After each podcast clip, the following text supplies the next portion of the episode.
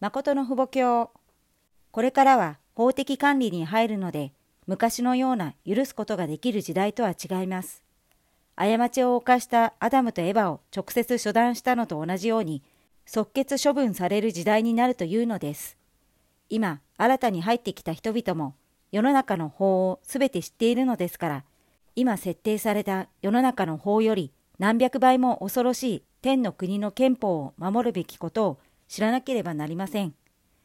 今まで別の国に対して忠誠を尽くした自分の先祖たちを代表し、その何百倍、何千倍、さらに忠誠を尽くさなければならないというのです。ですから自分のすべての所有物や国、息子、娘まで自分が勝手に管理することはできないというのです。アダムとエバが神様に管理されたのと同じように、神様の息子、娘に戻り、神様が直接管理する時代に入るので、自分勝手に計画したものをそのまま進めていっては、その子女たちの行く道が塞がります。そのような恐ろしい時代が来るというのです。霊界で今まで問題になったことをすべて引っ張り出して、父母様が解放したので、霊人たちが地上に降りてくることに対して矛盾はありません。すべて祝福を受けました。地上に残った人々には天使権の過程が降りてきて、1対1で責任を持つのです。ですから、地上の過程を収集するのは問題ではありません。皆さんが話を聞かなければ、霊界が連れて行くのです。そのような大変革時代が訪れるというのです。それゆえ、今までは皆さんを保護しましたが、これからは憲法を守らなければ保護しません。憲法が成立したので、その憲法を中心として憲法と法によって天と地、地獄と天国を分けるようになっているのであって、桃源法を適用して分けるようにはなっていません。新しい法によって治める新しい国の形態を備えるべき時になったというのです。王権時代が訪れたので、今や天の国を編成しなければなりません。超民族、超国家、超世界の一つの国を築かなければならないのです。天一国憲法の制定目的、天一国創建の設立史を明らかにした憲法の全文は、憲法の制定目的とは何かを明らかにしている。天一国憲法、教会法は、天一国の国民が皆、誠の父母様が生涯を通して示してくださった御言葉を実体化していけるように導く、ハット、規範、指針であり、天一国を定着させ、完成できる普遍的で実質的な生活体制、家庭体制、国家体制、世界体制を備えるために制定された。そして天一国憲法は神様と誠の父母様にはべり、国境、人種、性別、文化、宗教などにおけるすべての障壁を超越する誠の愛の心情文化を産卵と花咲かせる中で理想過程を通した心情文化世界を定着させることを目的にしている。神様の身旨が成就された世界になれば、その時の法は世の中の法であると同時に天の国の法になります。ここで用いる憲法は天の国の憲法になり、天の国の憲法はここで用いる憲法になります。そのような法を神様は持っていらっしゃいますが、私たちに適用できない立場にいらっしゃるので、悲しい神様になっているのです。それでは、いつその憲法の宣布式をするのでしょうか。これが今、私たちのモットーです。そのためには、世界を舞台にして天の国を探し出さなければなりません。今、皆さんの国はありません。この場は、この上なく制限された場ですが、皆さんだけを中心とした場ではなく、数千億になるすべての霊界の霊人が注目する場です。数多くの民族と数多くの歴史時代の後進たちが望むその天のハットを持って皆さんを評価していることをいつも考えなければなりません。そのような観点から見れば、皆さんが動いたり座ったりするすべてのことが法制化されなければならないというのです。アダムとエバが永遠不変の天道に背いたために、法を適用して処罰されたのと同じように、法に背いた人は必ずその法の放置を受けるようになります。刑法の統治を受けざるを得ないのです。恐ろしい時代が来ます。そこには不死の関係もありません。それをきれいに選別することができなければなりません。サタンのものになりうるもの、罪はすべて燃やし、なくしてしまわなければなりません。粛清と同じように、罪をきれいに整理しなければなりません。整備ではなく、整理してしまわなければならないのです。灰までなくなり、影まで見えないように、きれいに整理しなければなりません。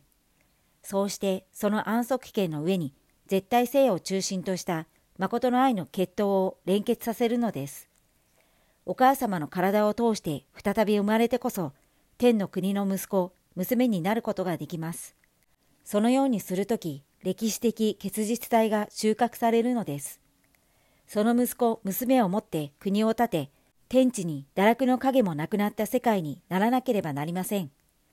そのようにしてこそ、父母様も定着し、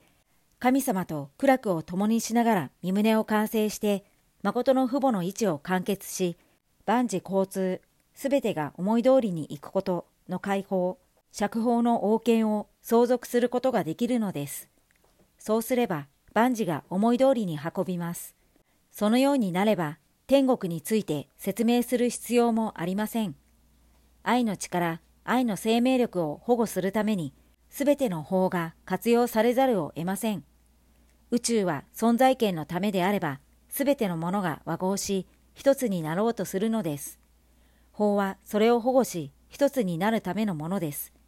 和合するためのものなのです。善なる世界は変わらない世界なので、神様がとどまることのできる世界です。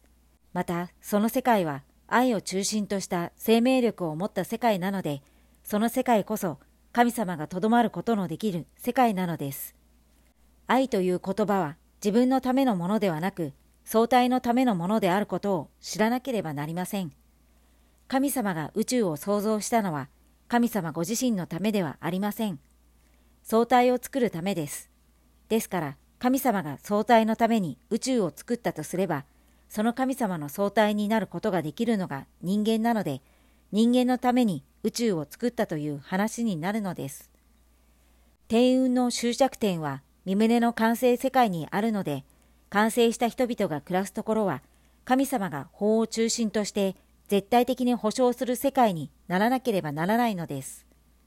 そのためには、全主権が私自身を通じ、家庭を通じ、民族を通じ、国家を通じ、世界を通じて、天中まで連結されなければなりません。そのような世界で私は道理に準ずる法の統治を受けることができる人であると言える人にならなければなりません。そして家庭、種族、民族、国家、世界的にそのようにならなければなりません。神様の摂理はそこに向かっていくでしょう。天運の方向も同じです。天運は一つの善の主権世界に向かっていくでしょう。行くときにはただジャンプしていくのではなく、個人を通して超えていくのです。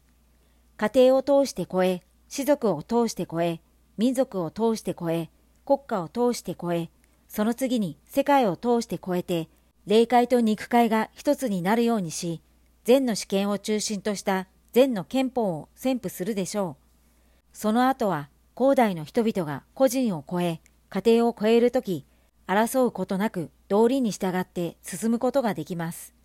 その時が地上天国時代です。神様は天上世界と地上世界を主管する主人であり、王なので、その国と世界は神様に主管される国と世界に違いありません。それゆえ、そこは地上では地上天国であり、天上では天上天国に違いないのです。これは当然の結論です。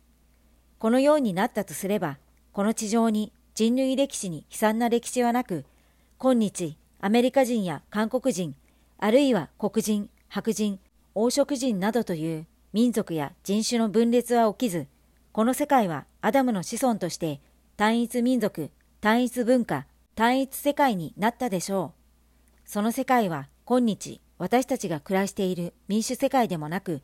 共産世界でもありません。神様が永遠の主権者として天の憲法によって永遠無休に統治する世界です。今まで神様の救援設理において、旧約の法など統治してきた多くの法がありましたが、救援設理を超えた完成設理時代に神様の身旨、神様の目的が果たされた善なる世界で統治できる法はありませんでした。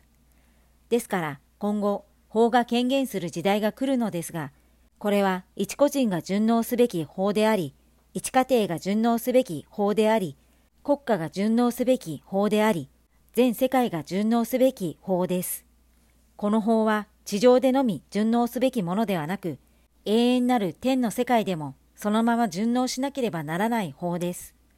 この法の統治を受け、この法によって訓練された人は、霊界に行っても自動的に生活環境の保護を受けることができます。そのような法の時代が来るというのです。その法が設定される時が全主権時代です。その世界は次元の高い世界です。それは私たちが平面的な世界観で見る法ではなく、立体的な面において見る法です。その世界まで私たちは行かなければなりません。今日の訓読はこれで終わります。このゴディブルは皆様のご協力によって成り立っています。詳細はゴディブル .org をご覧ください。